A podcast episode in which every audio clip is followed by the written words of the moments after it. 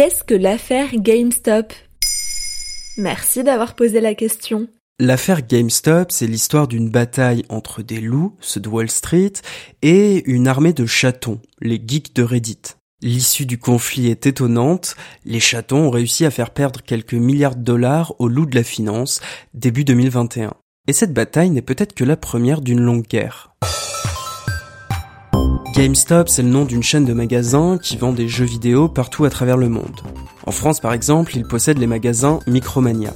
GameStop est donc très connu des gamers, mais pour autant, GameStop est dans une mauvaise passe. L'entreprise n'a pas vraiment anticipé le tournant numérique et est obligée de fermer pas mal de magasins. C'est triste. Oui, mais pas pour certains fonds d'investissement américains. Leur but, faire de l'argent en pariant sur la chute du cours des actions d'une entreprise. On appelle ça le shorting ou la vente à découvert en français. C'est quoi ça encore? L'idée est un peu saugrenue mais assez simple. C'est un peu comme si on empruntait un paquet de farine à son voisin. Bonjour madame. Puis qu'on le revendait à quelqu'un à son prix actuel. Disons 50 centimes le kilo. Quand le prix de la farine baisse, on achète un nouveau paquet, mettons 25 centimes, avant de le rendre au voisin. Merci madame. Résultat, on a gagné 25 centimes. Bref, c'est exactement ce que certains fonds d'investissement ont fait avec les actions GameStop. Des vautours qui tournent autour d'une bête mourante, quoi. Mais c'était sans compter sur notre armée de chatons.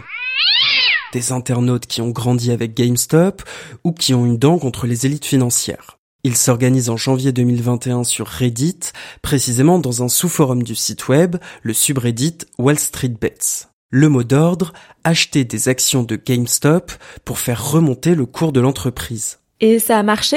Ça n'a pas seulement marché, ça a fait trembler Wall Street.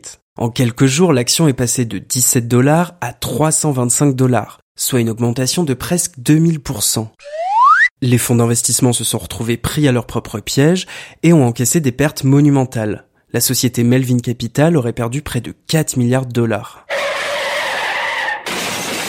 Mais n'importe qui peut acheter des actions comme ça? Disons que la bourse se démocratise avec certaines applications qui permettent à n'importe qui d'acheter des actions en un clic depuis son téléphone. Le nombre de boursicoteurs, comme on les appelle, a explosé en 2020. Et là-dessus, l'affaire GameStop est une vraie prise de conscience. Ces traders du dimanche, quand ils s'organisent, peuvent peser très lourd. D'ailleurs, après GameStop, les chatons ne comptent pas s'arrêter là et investissent déjà massivement dans BlackBerry ou dans Nokia et entendent même jouer sur le cours de l'argent. Voilà ce qu'est l'affaire GameStop. Maintenant, vous savez, un épisode écrit et réalisé par Quentin Tenot. En moins de 3 minutes, nous répondons à votre question. Que voulez-vous savoir? Posez vos questions en commentaire sur les plateformes audio et sur le compte Twitter de Maintenant vous savez.